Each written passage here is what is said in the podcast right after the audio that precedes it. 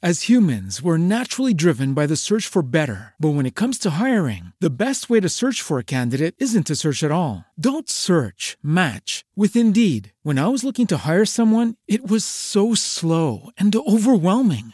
I wish I had used Indeed. If you need to hire, you need Indeed. Indeed is your matching and hiring platform with over 350 million global monthly visitors, according to Indeed data, and a matching engine that helps you find quality candidates fast. Ditch the busy work. Use Indeed for scheduling, screening, and messaging so you can connect with candidates faster. And Indeed doesn't just help you hire faster. 93% of employers agree Indeed delivers the highest quality matches compared to other job sites, according to a recent Indeed survey. And listeners of this show will get a $75 sponsored job credit to get your jobs more visibility at Indeed.com slash podcast. That's Indeed.com slash podcast. Terms and conditions apply.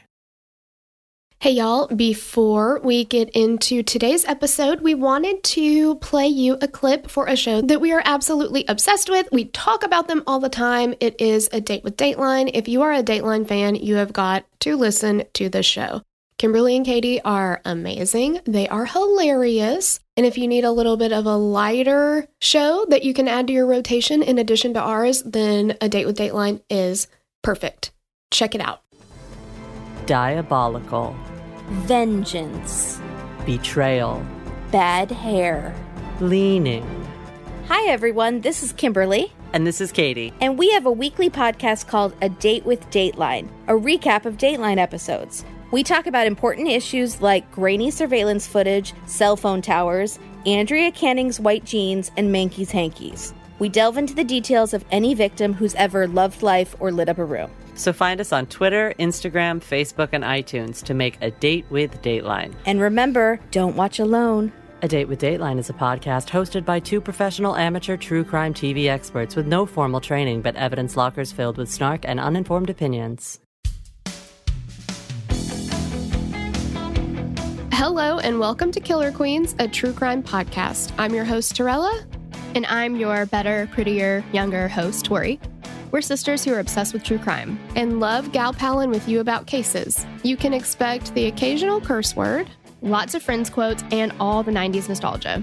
To get in on the conversation, check us out at killerqueenspodcast.com. You can also find us on Instagram and Facebook at Killer Queens Podcast, and we're on YouTube at Killer Queens, a true crime podcast. Okay, y'all, grab your Capri Suns or your Surge and let's talk about some true crime. Well, welcome back. Yeah. If you are a patron, we just talked to you. Mhm. Like we Most well, likely. we missed you already.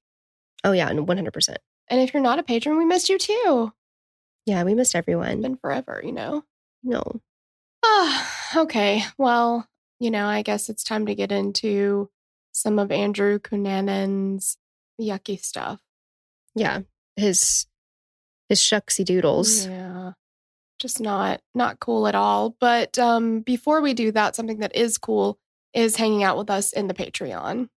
Mhm. Yeah. Cause you know, you get all the bonus stuff, you get it ad free, you get early access to episodes. Mhm. Super cool. And if you're at the $10 tier or up, you get access to that really cool, awesome Facebook Hangout group. Oh yeah, it's awesome. I mean, we have two groups. We have a free one that's the um, case discussion group. Anybody can join it. You don't have to be a patron. But our ten dollar group, it feels like a little family. You know, it's a Mhm. smaller group. It's like it feels like everybody knows everybody.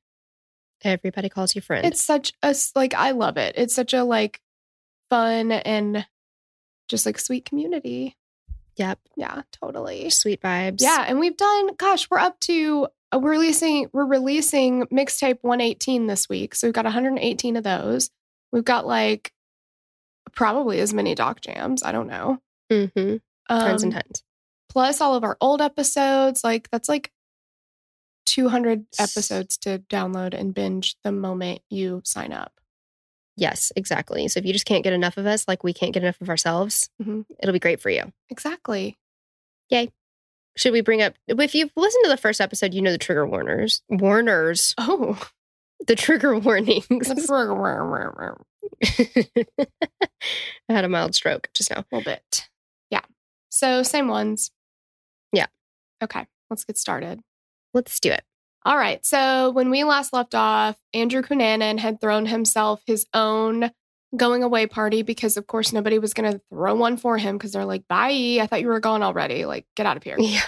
and then he sweet talked like American Express into giving him a one way ticket to Minneapolis somehow, even though he's $40,000 in debt and probably more. Yeah. And he filed bankruptcy. And now he's going to Minneapolis to visit with his best friend, Jeff Trail, and the love of his life, David Madsen. and neither of them want to actually ever see Andrew ever again, Mm-mm. but they don't have the heart to tell him. So like, that's where Are we you, I thought you, I thought you died years ago. Oh my God. right? Just kidding. There's, yeah. that'll be fun. I know, and they just didn't have the heart to tell him. Like they they were really nice people, and they felt bad for him. yeah, it was probably one of those things where they thought like he'll get the hint. We'll just let this happen organically. Yeah, exactly. And it just was. and not- Andrew don't play that shit. No, fuck no. He don't read a room. Mm-mm. he don't know how. No, he doesn't. Also, he doesn't care to. But you know, so like we said, they don't want him to be there. Jeff had made plans to take out his new boyfriend for a night in the country, and it was uh, his new boyfriend John's birthday. So, you know, he's like, I don't want to. Cancel that. Exactly. Like, I'm hanging out with my boyfriend. I don't want you tagging along. It's like a whole thing. Like, I want to spend time with him. So instead, Jeff said, Look, you can stay at my apartment while we're gone. David picked Andrew up at the apartment and they hung out that night. Andrew quickly alienated himself from David's friends by lying about his family money. And, and, like, these people are, they're smart people. Like, Mm-hmm. Andrew just can't stop Mm-mm. he cannot stop. So he's just like comes in like guns blazing, being like, I was married to a Peruvian princess or whatever. And It was Jewish princess, but yes. okay. And um, you know, like they're like, uh, no the fuck you were not, sir. Like, whatever. Yeah. Like let me let me cha cha this real quick. I'm gonna ask Jeeves. Didn't happen. Exactly. So he spent Saturday at Jeff's house using Jeff's phone to make long distance calls to California, including to Norman. He sounds like Jimmy Fallon, the idiot boyfriend. Yes. I gotta, I don't, I can't remember all the words. He's like, and I'm gonna get you, but it's something I like to. you went right into exactly Jimmy Fallon. And I'm Yes. gonna get you, get. it's a Norelco beard trimmer with your name. yes. I love that song. Me too. Yeah, that's Andrew. Oh my God. Andrew Mhm. I'm married to an Andrew. So this is, I know. I always, I keep forgetting. I'm like, which Andrew are you talking yeah, about? I'm like, if 'Cause same. anybody in like our family or whatever just like vaguely hears it passing by, they're going to be like, she's talking so much shit about Andrew. just kidding. Andrew's great. Uh, your husband. Right. This Andrew, yeah, it's so see, it's so confusing. All right, so Norman says this call was to say goodbye, but Andrew told him he would quote keep in touch, and Norman's like, "Bye, I don't need to keep in touch. Like, get out of here. He's like, I really need a Mercedes. I just need everything." So on their way back, John and Jeff, John remembers Jeff telling him that he had to talk to Andrew about something quote pretty important, but John never found out what that was. So you know, Yeah. Jeff dropped John off at work and said he'd see him later at John's birthday party that night. And Jeff had baked John a cake. So sweet. Very sweet. John got home from work around 6 p.m. He took a nap before his birthday party and going out that night. And around 8 o'clock, Andrew called Jeff's apartment. Andrew left a message for Jeff saying that he would like to see him and left David's number for Jeff to return his call. Jeff called him back and told John that he was going to swing by David's, talk to Andrew, and then they'd meet for their night out. Jeff left around 9 p.m., but he never made it to the bar. Mm. Th- and this is like, I mean, I guess Andrew just blatantly was like, it was me, bitches. But like, as far as a timeline and knowing who he's going to be with, you know, it wasn't like Jeff met up with somebody that nobody knew about or that nobody knew he was going to see, or it could have been in like this 36 hour time period. You know, it's like he says, Hey, I'm going to just drop by here real quick. You know, they talk at this time and then okay i'll meet you at the bar in just a little bit later like we've got a very small window so we and we know he's going to see andrew it's Mm-hmm. you know he's doing nothing to try to hide what he that he's behind this essentially. Right. Around 9:45 p.m., the front door to David's apartment building called up to David's loft and someone physically came down to open the door because the building didn't have a buzzer system. When Jeff entered David's loft, he was immediately attacked by Andrew. Hmm. A forceful blow to the head by a hammer was first. Jeff attempted to protect himself, raising his arms up, but that didn't stop Andrew or protect Jeff. Jeff's raised arms caused him to get hit on his left wrist and hand. Jeff's Swiss Army watch stopped at 9:55 p.m. Jeff fell to the floor unconscious. Andrew continued to hit Jeff with both sides of the hammer 27 times in his head, face, and chest. During the attack, Andrew hit the wall, and before the door was closed, he hit the door hard enough a neighbor heard it slam shut. The door was open during the first blow, so there was blood spatter across the hall and brain matter in the door frame. Andrew had figured out no one was interested in continuing their relationship with him. He was losing everything Norman's money, Jeff's friendship, and David's love. Everyone in Andrew's life had gotten tired of him and were making moves to disengage. May I just No, you may not. Oh, okay. Well, now we know. Mhm. Harken back to wise words, uh, Kate Hudson in How to Lose a Guy in 10 Days. Can't lose what you never had. Ooh. Mm-hmm. Yeah, you didn't lose David's love, but he believed he did. Yes, he did. Yeah. And that's all that matters to Andrew is his the way he sees his life. Exactly. Yes. Jeff's body fell on a rug in the entryway, so he was rolled up in the carpet and dragged behind a sofa. Before rolling him up, Jeff's watch and ring from the Navy were removed, placed in a bag with a bloody t shirt, bloody hammer, and the towels used to clean up the blood. This bag was tucked away under the dining room table. What what the fuck is the point? No point. He did not make any real efforts to secure the crime scene or take, you know, remove the evidence or anything like that. He just like packaged everything and then put it into another room. Yeah, he's like, here, I'm gonna preserve this evidence for you. yeah, There you exactly. Exactly. You dumb bitch. I know. But I don't think he was really that worried about he didn't care. He wasn't. Yeah. Yeah. As humans, we're naturally driven by the search for better. But when it comes to hiring, the best way to search for a candidate isn't to search at all. Don't search, match with Indeed. When I was looking to hire someone, it was so slow and overwhelming. I wish I had used Indeed. If you need to hire, you need Indeed. Indeed is your matching and hiring platform with over 350 million global monthly visitors, according to Indeed data, and a matching engine that helps you find quality candidates fast. Ditch the busy work. Use Indeed for scheduling, screening, and messaging so you can connect with candidates faster. And Indeed doesn't just help you hire faster. 93% of employers agree Indeed delivers the highest quality matches compared to other job sites, according to a recent Indeed survey. And listeners of this show will get a $75 sponsored job credit to get your jobs more visibility at Indeed.com slash podcast. That's Indeed.com slash podcast. Terms and conditions apply. Spin your passion into a business with Shopify and break sales records with the world's best converting checkout. Let's hear that one more time. The world's best converting checkout.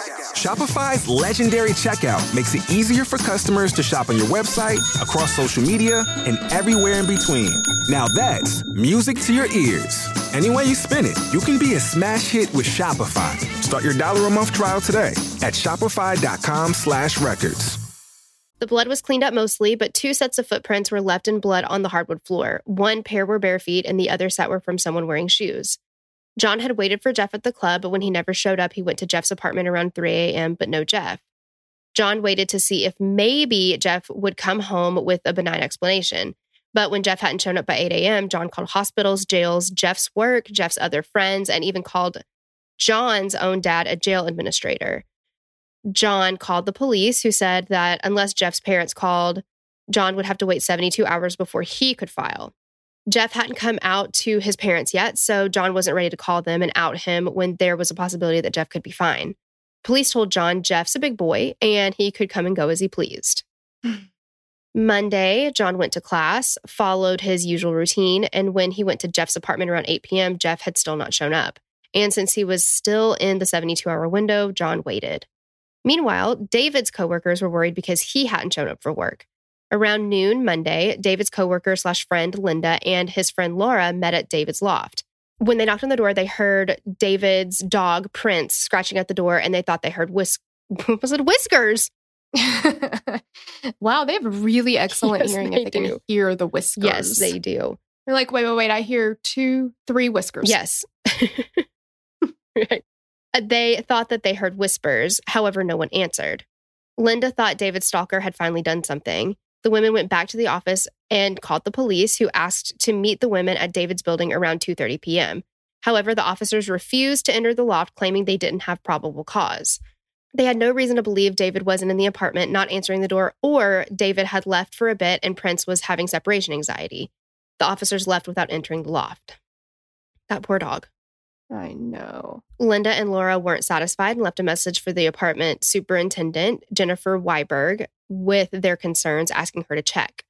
When Jennifer got the message around 4 p.m., she went to David's loft with another neighbor and friend of David's. They knocked, but the only response they got was Prince barking, so Jennifer used her master key.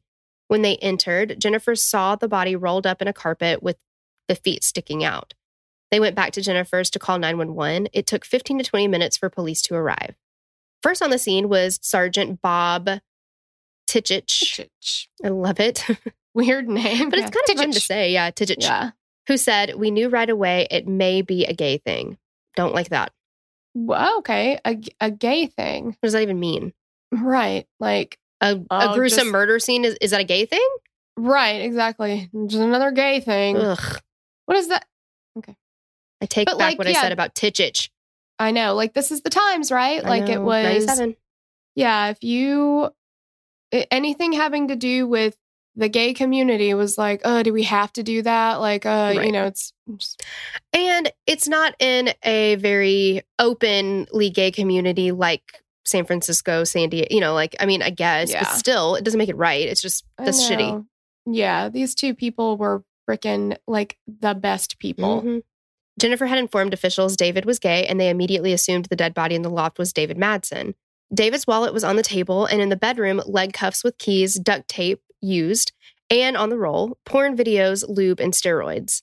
In a black duffel bag, along with an empty gun holster and magazine, was a box of 15 40 caliber bullets. There should have been 25, but 10 bullets were missing. Detectives never went near the carpet roll because they wanted the medical examiner there before anything else. The medical examiner arrived at David's loft around 7:20 p.m. and unrolled the rug to take a look at the body. The body wasn't taken off the rug until they were back at the morgue for fear they'd lose evidence. Friends named David Stalker, ex Greg Nelson, as a possible suspect, and one suggested a man named Andrew, whose last name they couldn't remember, but knew he went into illegal and dangerous things. A friend of David's told the detectives that his hair was very blonde, but the body and the rug clearly had dark, almost black hair. Photos of David confirmed that this dark haired body was not David. Investigators began to think that this body was actually the friend they'd heard was visiting Andrew or was visiting David, which would have been Andrew, no last name. And he, because he was described as having dark hair, detectives changed their tactic and now assumed David was their main suspect and Andrew was dead. On Tuesday, John finally spoke with someone at Jeff's work. Work had not heard from Jeff either and were concerned. John had tried hospitals in the area again, but when nothing turned up, John tried again with police. They were at least asking John questions this time, but still regarded disregarded Jeff's complaint. John's complaint. What did I say, Jeff's? Still disregarded John's complaint. One of their first questions was whether John was Jeff's lover, which John confirmed. He said he wanted to file a missing persons report. The police told him they couldn't do anything without a family member filing the report. But Jeff's parents were still unaware anything was amiss. They were focused on Jeff's older sister, Lisa, who was eight months pregnant and had gone into premature labor after a very difficult pregnancy. Ann Trail had also had surgery a couple weeks before due to a cancer diagnosis. The Trails received a call from Jeff's friend and coworker in the late afternoon Tuesday asking if they'd heard from Jeff. They hadn't, so the friend and John Hackett made an appointment to meet the police face to face. Police finally agreed to file a local missing persons report for Jeff Trail Tuesday, April 29th. They also reported his 1996 green Honda Civic as missing, license plate Navy 91. Around 9 a.m., Jeff's autopsy was started, still thought to be Andrew. His body, still on the rug in order to preserve evidence, was moved. They discovered a wallet in the rear right pocket with Jeff's ID. They found Jeff's Marvin the Martian tattoo, pierced nipple, and toe ring. Oh, I love a toe ring. Mhm. Detectives called Jeff's parents to let them know they'd found their son's body. Now that the body in the rug was identified as Jeff Trail, detectives were confused as to the dynamics, but had a ready explanation. Gay love triangle. It's so obvious. Of course. It's just a- like a it's just a super gay thing. It's a very gay thing. Yes. Yeah. And the thing, the other thing that sucks about so many things that suck about this, but um, the day that Jeff's parents got that call was also the day that his sister had the baby. So, like, they're trying to get a hold of Jeff for him to come to the hospital mm-hmm. because his niece was just born. And then they find out that, The reason why Jeff's he's not answering. Yeah. yeah, Ugh. how awful. Tichich was completely convinced David Madsen was the murderer. Tichich was described as monotone and with a seemingly breathtaking lack of comprehension of how his blunt speech might affect others. He is tone deaf to feelings. Perfect. Yeah, isn't that great? That's the person you want calling people to let them know that their loved one has passed. Yeah. And this call also outed Jeff, Yeah. too. Which he was completely not delicate with. Uh huh. Yeah. Yeah. So great. Awesome. Yeah. On Friday, May 2nd, police executed a warrant on Jeff Trail's apartment that Tichich had previously told the friend he could clean. At this time, the only fingerprint from Andrew that was anywhere for detectives to use was the single thumbprint from Andrew's California driver's license. Meanwhile, David and Andrew were still missing, but David would be found soon and discredit any theories by Tichich. Yeah. So right now, they're not looking at David as a missing and endangered person. They're looking at David as on the run because he killed somebody. Mhm. And they have no concern or empathy for David Madsen at this point. But David's body was found Saturday, May 3rd, 1997 in Chicago around 10:45 a.m. David was fully clothed on his back near a lake. He'd been shot through the right eye, right cheek, and the back between his shoulder blades. It appeared his body had been dragged about 20 feet from the murder scene to the spot where it was found. According to officers, David's body appeared, quote, fresh. David's Jeep was gone, but a set of keys was found nearby, including the key fob for his Jeep. Thank God Tichich wasn't on the scene because he would describe the body as fresh and very gay. Yeah, this another gay thing. Are you kidding me right now? Oh my Like, God, what is the city coming to? I know. Jeez. As humans, we're naturally driven by the search for better. But when it comes to hiring, the best way to search for a candidate isn't to search at all. Don't search, match with Indeed. When I was looking to hire someone, it was so slow and overwhelming. I wish I had used Indeed. If you need to hire, you need Indeed. Indeed is your matching and hiring platform with over 350 million global monthly visitors, according to Indeed data, and a matching engine that helps you find quality candidates fast. Ditch the busy work. Use Indeed for scheduling, screening, and messaging so you can connect with candidates faster. And Indeed doesn't just help you hire faster. 93% of employers agree Indeed delivers the highest quality matches compared to other job sites, according to a recent Indeed survey. And listeners of this show will get a $75 sponsored job credit to get your jobs more visibility at Indeed.com slash podcast. That's Indeed.com slash podcast. Terms and conditions apply. As humans, we're naturally driven by the search for better. But when it comes to hiring, the best way to search for a candidate isn't to search at all. Don't search, match with Indeed. When I was looking to hire someone, it was so slow and overwhelming. I wish I had used Indeed. If you need to hire, you need Indeed. Indeed is your matching and hiring platform with over 350 million global monthly visitors, according to Indeed data, and a matching engine that helps you find quality candidates fast. Ditch the busy work. Use Indeed for scheduling, screening, and messaging so you can connect with candidates faster. And Indeed doesn't just help you hire faster. 93% of employers agree Indeed delivers the highest quality matches compared to other job sites, according to a recent Indeed survey. And listeners of this show will get a $75 sponsored job credit to get your jobs more visibility at Indeed.com slash podcast. That's Indeed.com slash podcast. Terms and conditions apply. The forensic pathologist decided David had been dead for about 36 hours. There were bugs in David's mouth, and during the processing of the scene, bullets were found from a 40 caliber in the grass. The gun was not found at the site.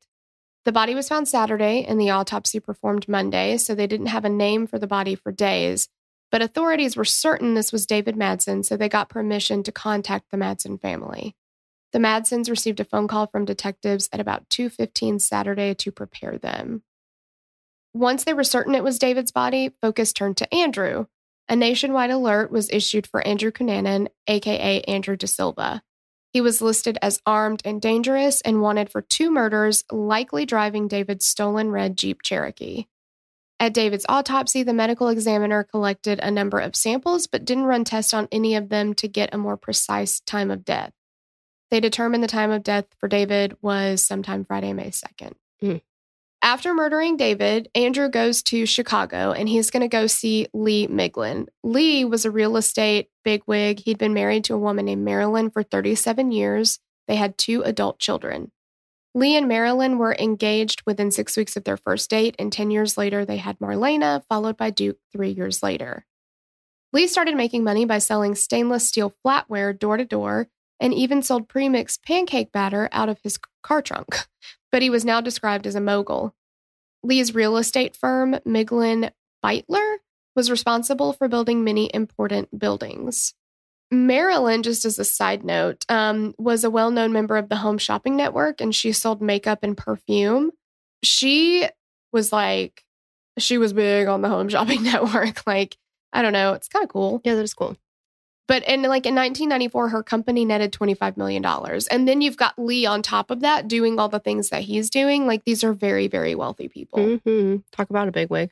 So Andrew had once told a friend that he was planning to start some kind of business. And he told them that he had an investor in Chicago who was going to back him financially. And he said that that person's name was Duke. And we know that Lee and Marilyn have a, an adult son named Duke around the same age.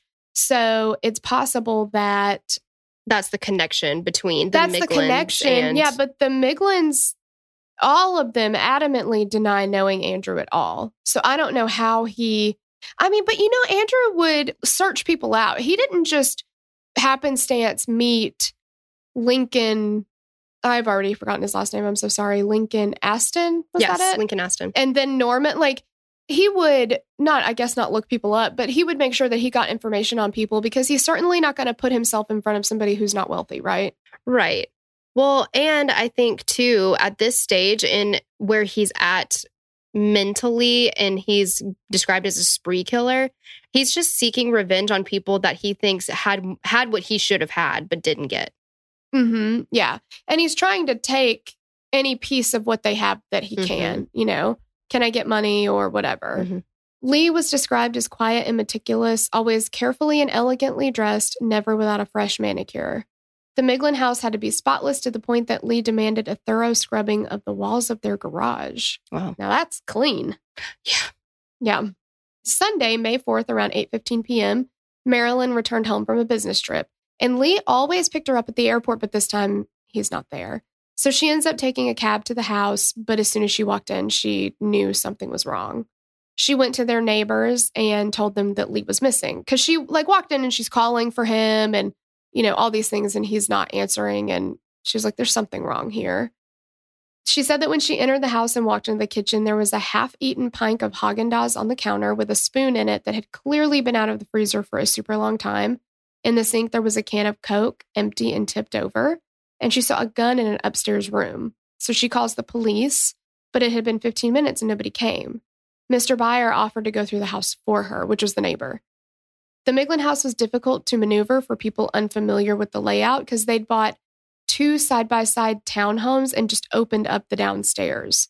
But the upstairs was actually still separated. So if you go up a flight of stairs, you have to come back down and go up a different flight of stairs to get to the other half of the house. That's a lot of work. Mm-hmm. Mr. Byer said he got lost almost immediately, but upstairs he saw things that were unusual. In the library on the desk was a whole on the bone ham with a slice cut out and a knife stuck in it. And there wasn't even a plate under the ham. He continues to make his way through the house. There's a gun on the bathroom counter and black stubble that had been shaved in the sink. It wasn't possible for this to be from Lee. All of his hair was white. He's an older man at this point. Mm-hmm.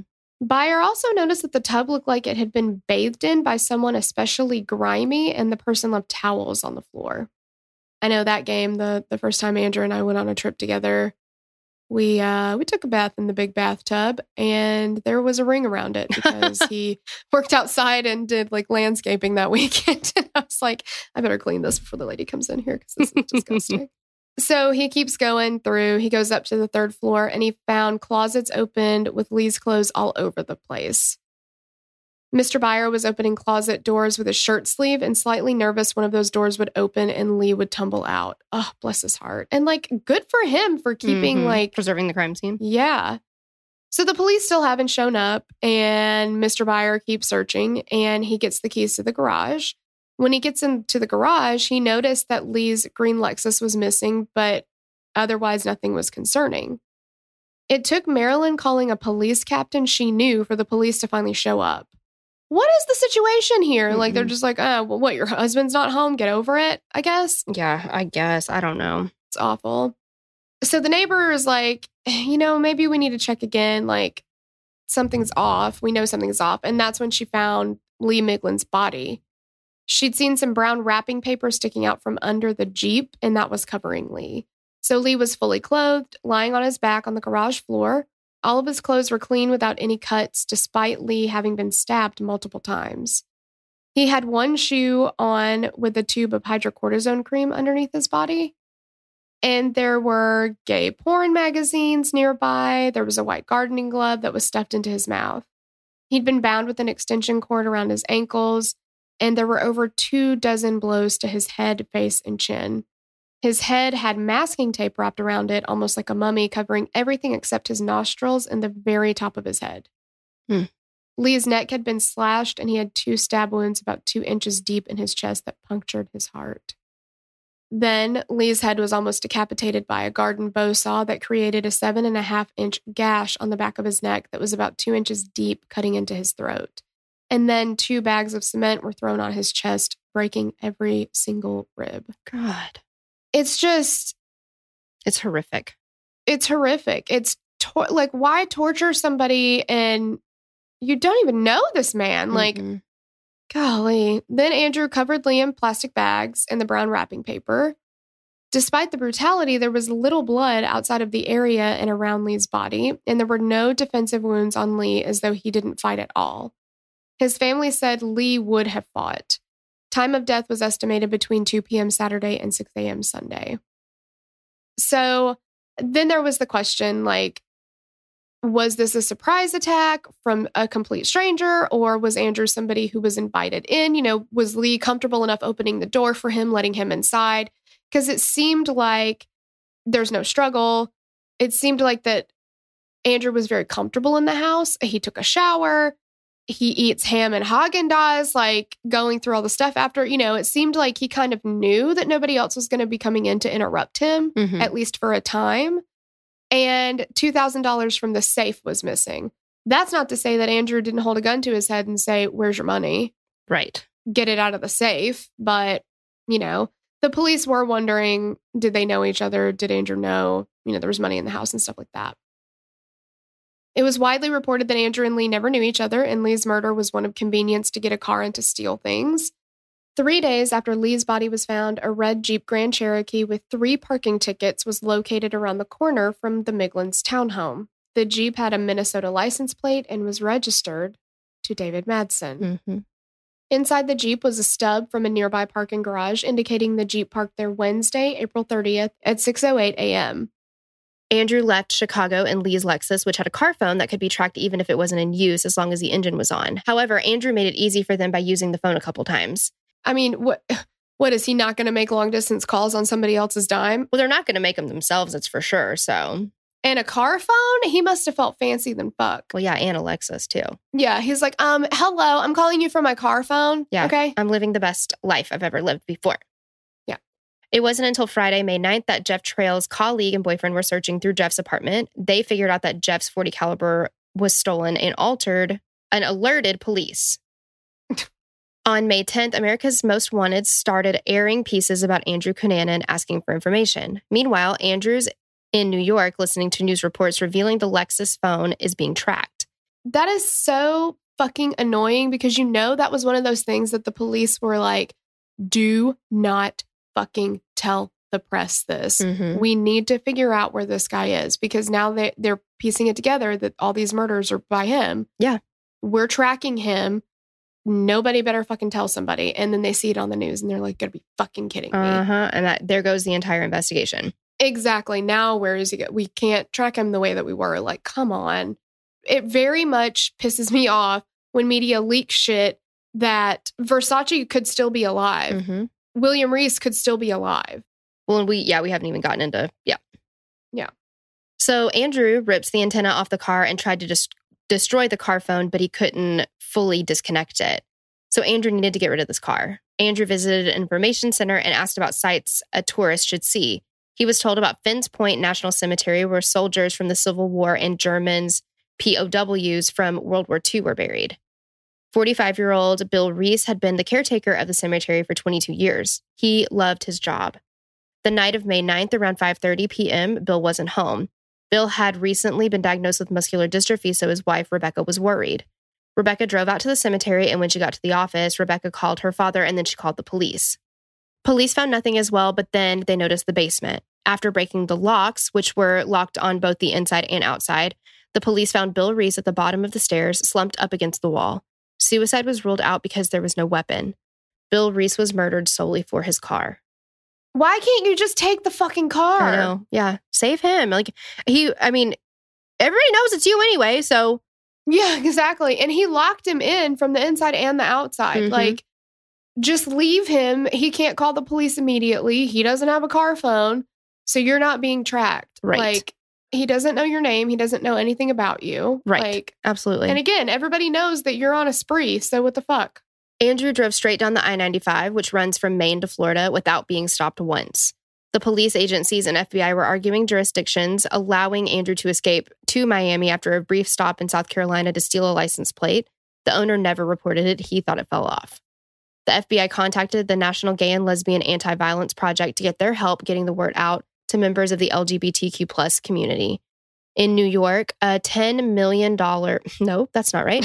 That's a lot of money. In New York, a $10,000 reward was offered, but other places like San Diego and Miami had very little, if any, communication between the FBI and the LGBTQ plus community, so there were no rewards or warnings. Andrew had traveled over a thousand miles in two days and parked Reese's truck right out in front of a Normandy Plaza hotel and left it for weeks while he lived there. Gianni Versace's mansion was nearby on Ocean Drive and was very easy to find and well known. It was called a high camp tropical fever dream and a palazzo in drag. Versace was everything Andrew always dreamed of being, so Andrew spent his time stewing over the injustice of Versace having his life. hmm Yeah, because what did Versace do? He didn't like work hard. He didn't like, you know, practice his craft every day. Yeah. He didn't like get up early, stay up late. Like he didn't do any of that shit. And look at him now. Yeah. And look at what Andrew's been doing literally nothing, and he has not been handed everything. How fair is that? Yeah. As humans, we're naturally driven by the search for better. But when it comes to hiring, the best way to search for a candidate isn't to search at all. Don't search, match with Indeed. When I was looking to hire someone, it was so slow and overwhelming. I wish I had used Indeed. If you need to hire, you need Indeed. Indeed is your matching and hiring platform with over 350 million global monthly visitors, according to Indeed data, and a matching engine that helps you find quality candidates fast. Ditch the busy work. Use Indeed for scheduling, screening, and messaging so you can connect with candidates faster. And Indeed doesn't just help you hire faster. 93% of employers agree Indeed delivers the highest quality matches compared to other job sites, according to a recent Indeed survey. And listeners of this show will get a $75 sponsored job credit to get your jobs more visibility at Indeed.com slash podcast. That's Indeed.com slash podcast. Terms and conditions apply. Andrew spent the next few months living in the Normandy Plaza Hotel, doing lots of drugs, selling himself for money to buy more drugs, and going out to gay clubs. Fortunately for Andrew, the FBI nor any other agencies bothered to distribute flyers about him. Andrew wasn't even disguising himself very much, other than like a hat or a cheap wig sometimes, which brings me back to Luca Magnotta Mhm. with the cheap wigs. It says someone who is sitting in a cheap wig right now. But anyway, That's true. June 12th, Andrew was placed on the FBI's 10 most wanted list, the 449th person added, thanks to America's Most Wanted. However, the before the murder of Gianni Versace, Andrew's only pictures were faxed, older pictures of him when he was thin and put together. No flyers were distributed in Miami. Miami Beach police had a flyer on the wall in their department. Oh, you know what though? That's actually the best place to have it. I regularly visit the police department and just like look at their walls. totally. You know, just to see what's going on. Like, Well- hey guys, got any updates for me? And they're like, hey girl. You know? Yeah. And if you don't go there personally, do you even want to help? Exactly. That's what I'm saying. It's like if you want to help, you've got to put in the work. So like. I show up day in and day out looking at the walls, you know? yeah, no, I Like, know. hey Greg, how's your walls doing? What you got? exactly. June 12th, he moved Reese's truck into a parking garage just blocks from Versace's mansion. July 7th, Andrew went to a pawn shop to pawn a gold coin he'd stolen from Lee Miglin's safe. They offered $190 for the coin, which made Andrew mad, but he went through with the transaction. The pawn shop had to ID check and get contact information and a signature. So they get his um, driver's license, or I think it was a passport. He filled out the forms honestly, including the address at the Normandy. Then he You showed? Mhm. he showed his U.S. passport for ID, and he signed the form Andrew Cunanan. Yeah. So what happens is, so it was required by law that the pawn shop turn over the paperwork to the Miami Beach PD. The woman, the owner, did, and the police did nothing. And what? the- Nothing. Nope. So William Hagmaier, head of the FBI pr- profiling unit at the time, also the man to take down or to take Bundy's um, final confession, said at one point, Andrew's making a Bundy run. He's going to hit Florida next. Hagmaier was disregarded. Andrew's friend Liz Choate's husband was told the FBI Gianni Versace should be on their list of possible victims. I Also cannot- disregarded.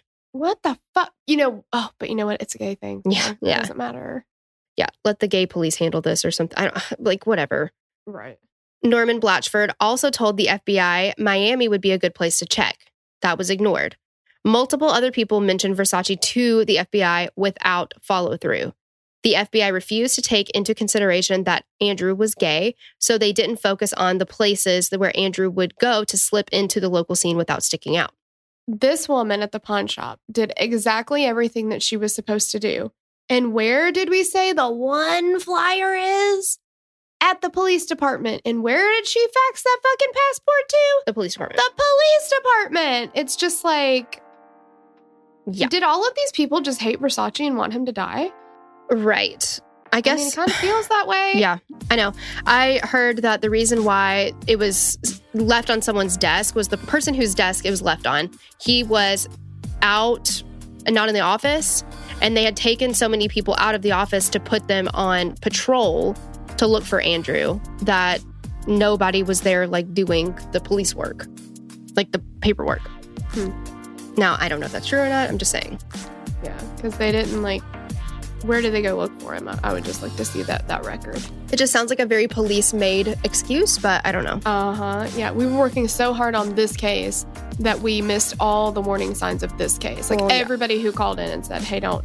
Hey, check this. Hey, Well, and he's gonna go after Versace." they didn't put out any of the flyers or anything. Like, come on. Mm-mm. yeah, exactly. Tuesday, July fifteenth, nineteen ninety-seven. Andrew Cunanan shot Gianni Versace. He walked up behind Versace and shot him at point blank range. The first shot hit right behind his left ear, tearing through his brain, specifically the base of his brain, destroying his spinal cord.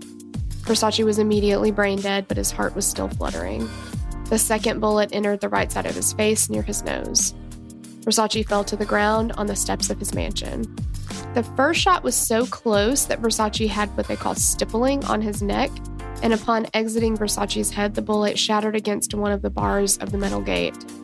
A fragment hit a dove in the eye, killing it immediately and leaving it lying dead near Versace. Okay, but do you know what that kind of makes me think of? And it makes me so sad. That What? Prince song, When Doves Cry. Oh my God. I know it's not the same message, but still. Yeah. That's just like fucking absolutely wild. Like, I don't even know how to describe that, but Fucking absolutely wild pretty much hits it on the head, I, I, feel like it covers it. Yeah. Okay. All right. All right. It's covered. Yeah. I mean, like, like how? I just. Yeah. Wow. A neighbor not even 30 feet away saw it all. Andrew had been so focused on killing Versace that he hadn't seen her or seemed to even care. She noticed the killer walked like Donald Duck and she was able to provide a description and in, in the direction that he ran. After hearing the shots, Antonio ran to the gate and saw Versace lying in a pool of blood. A friend took off after Andrew, but Andrew was able to evade him and eventually police. Of course, because like why even look for him? Like who gives a Mhm. fuck? 911 was called at 8:44 a.m. and police were on the scene within 2 minutes. Versace already had no pulse and wasn't breathing. At 9:12, officers entered a parking garage in their search and found a pile of clothing next to a pickup truck which was William Reese's truck. They realized their assassin was likely Andrew Cunanan, which they already fucking knew before, but okay. Yeah. By 9:21 a.m., Gianni Versace was pronounced dead at Jackson Memorial Hospital. Still no bullets or information, I'm sorry, still no bulletins or information was released to the public about Andrew Cunanan. Plus, the one eyewitness they had provided a phony name and then just ghosted. So perfect. Thank you so much for coming forward. Yeah, we really appreciate that. A press release right at 8:30 p.m. that night gave a description of Andrew. Andrew made no attempt to get rid of any incriminating evidence in Reese's car. He left his driver's license and passport, Lee Miglin's Lexus insurance card, and Bill Reese's social security card.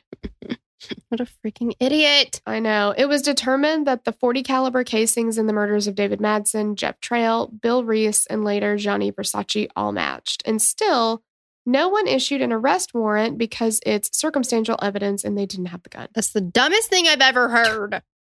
Like, ugh. It's pretty fucking circumstantial, if you ask me. Like, I mean, it's like, you're there. you're there. But also, like, poor, like, Versace had gone through so many, I did not realize this, that he had as many health issues as he did before he died. And, you know, he'd gone through chemo for cancer and he'd had some other things and, like, that could have killed him. And he got through those. Yeah, he persevered. And then this is what took him out Yes. to fight A so hard. lunatic. And then, yeah, who was jealous because he wasn't willing to work for what he wanted. uh, absolutely. The manhunt for Andrew Cunanan was described as the largest manhunt since James Earl Ray, but was eventually considered the largest failed manhunt. I would agree with that. Yeah. On Wednesday, the lady from the pawn shop contacted police to follow up on the form she had completed, and because she was sure that that was the same Andrew and had might come back for the coin. Police staked out the pawn shop, but Andrew didn't come back. At least one investigator on the case admitted that they were nowhere close to finding Andrew ever. The different agencies were not sharing information or evidence. A profiler for the FBI prophetically said, if he's still in Miami, he plans on dying in Miami. It wasn't And they're good at their job. right. yeah. well, oh well. I mean, yeah. Yeah. It wasn't until July 23rd that he'd found out how right he was. On that day, Fernando Carreira, a property manager, went to check on one of his properties. This property was a light blue houseboat. Carreira and his wife trekked over to the houseboat around 3:45 p.m. on July 23rd. The door was unlocked. He and his wife walked into the house to find every light on and the typically open shades were pulled closed. Carreira kept walking through the house. In the living room, cushions were pulled off the couch with a blanket to make a pallet on the floor, with the chairs upturned to make a fort. That sounds fun. It kind of does. It really does. A pair of sandals on the floor suggested someone was in the house. While reaching for the gun he'd always kept on him, he heard a gun go off upstairs. The Carreiras bolted from the house. In his panic, Fernando fumbled with his phone, calling his son instead of 911, so he asked him to call. Police were there within minutes, and the Carreiras had watched the house from a distance, so no one had exited the house. Police quickly jumped to the conclusion that Andrew Cunanan was inside and weren't sure if he was still in there waiting to fire on police. For hours, police staked out the houseboat, contacted the owner, and did outside investigating before deciding to enter the houseboat. At 8 p.m., pepper gas was shot into the house, and by 8:20, the SWAT team entered. On the second floor, they found the cold body of a male, gunshot wound through his mouth, and a gun in his hand with no vital signs.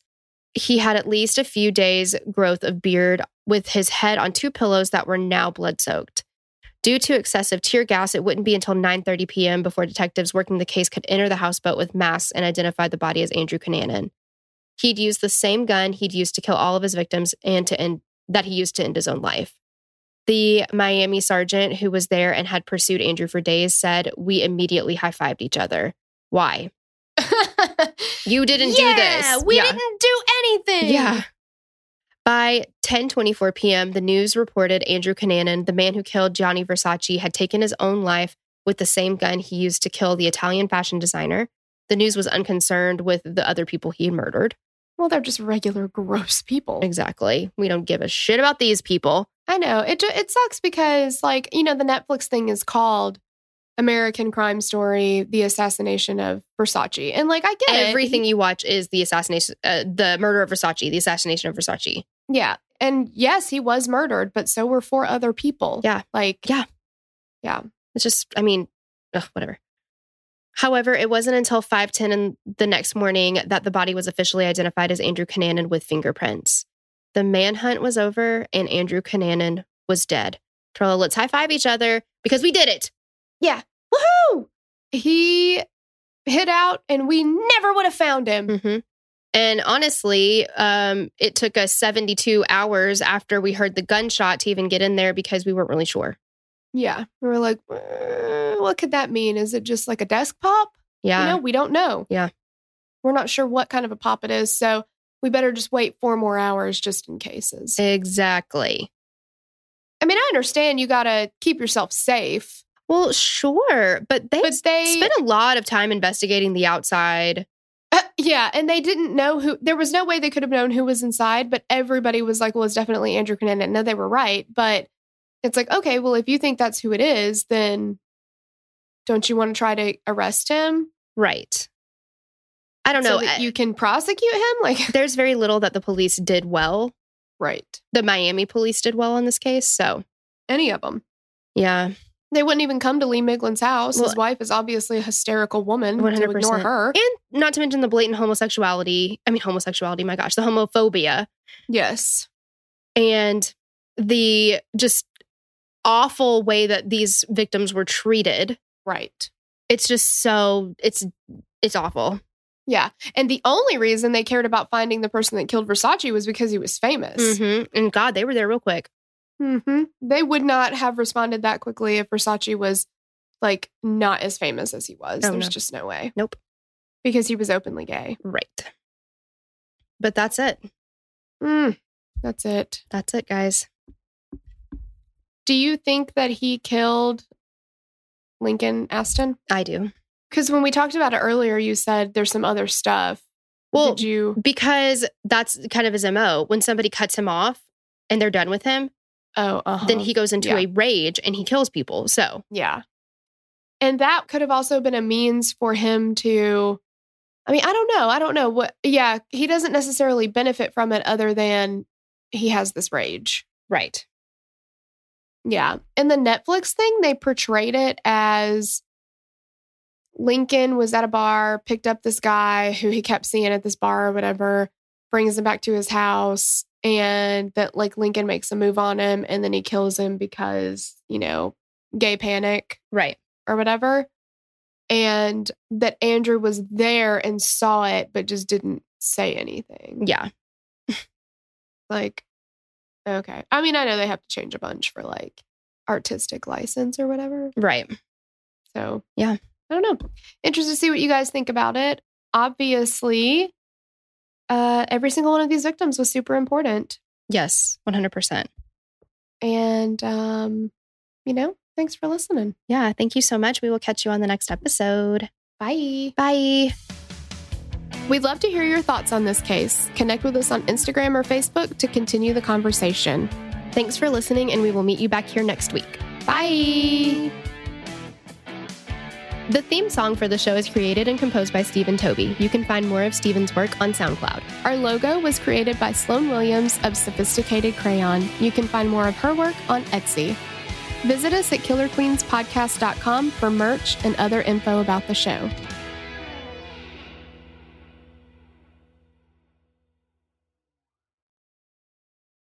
As humans, we're naturally driven by the search for better. But when it comes to hiring, the best way to search for a candidate isn't to search at all. Don't search, match with Indeed. When I was looking to hire someone, it was so slow and overwhelming.